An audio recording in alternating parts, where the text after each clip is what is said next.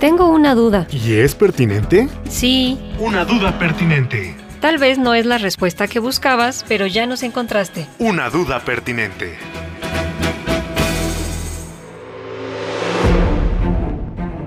¿Qué es un espectrómetro fotoacústico? Ah, sencillo, preguntó Na. Es un dispositivo utilizado para analizar la composición de una muestra a través de la detección de señales generadas por la interacción de la luz con la muestra. Este instrumento se basa en el efecto fotoacústico, también conocido como efecto optoacústico o, para los cuates, efecto de Wood, que se produce cuando una muestra absorbe radiación electromagnética como luz y luego emite energía en forma de ondas sonoras. ¿Y eso para qué le sirve a la humanidad? El espectro fotoacústico proporciona información sobre las propiedades de absorción de la muestra a diferentes longitudes de onda, lo que permite identificar sustancias y cuantificar su concentración. Son herramientas valiosas en una variedad de aplicaciones, como análisis químicos, estudios ambientales, detección de gases, investigación biomédica y más.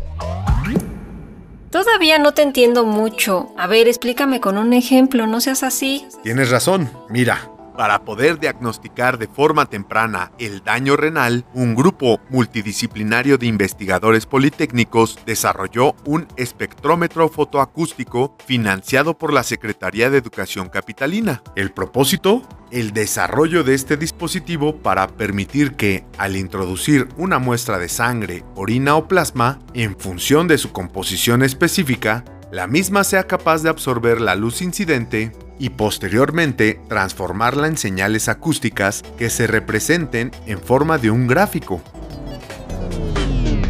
Pues cuando hay daño renal, el riñón no filtra la sangre y se acumulan desechos en el organismo.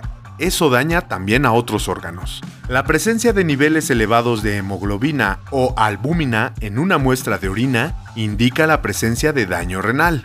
Las personas que lo sufren pueden eventualmente requerir diálisis, lo que limita su capacidad para llevar una vida cotidiana normal. Por tanto, el desarrollo de un mecanismo que facilite un diagnóstico temprano se convierte en una herramienta crucial para fomentar una cultura de prevención de esta enfermedad.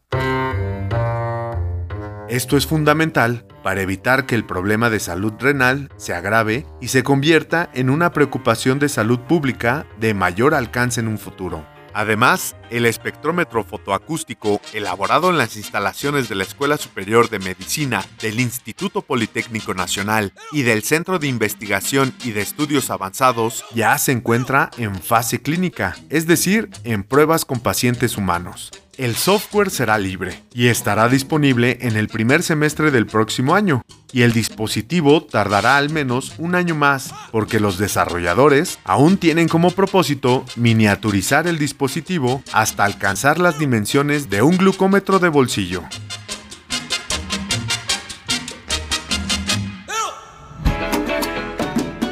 No te quedes con la duda. Y menos si es pertinente. Escucha la próxima respuesta, ¿ah? Una duda pertinente. Una duda pertinente. Escúchanos todos los martes a las 6 de la tarde en Covalencias, revista de divulgación de la ciencia de la radio del Instituto Politécnico Nacional.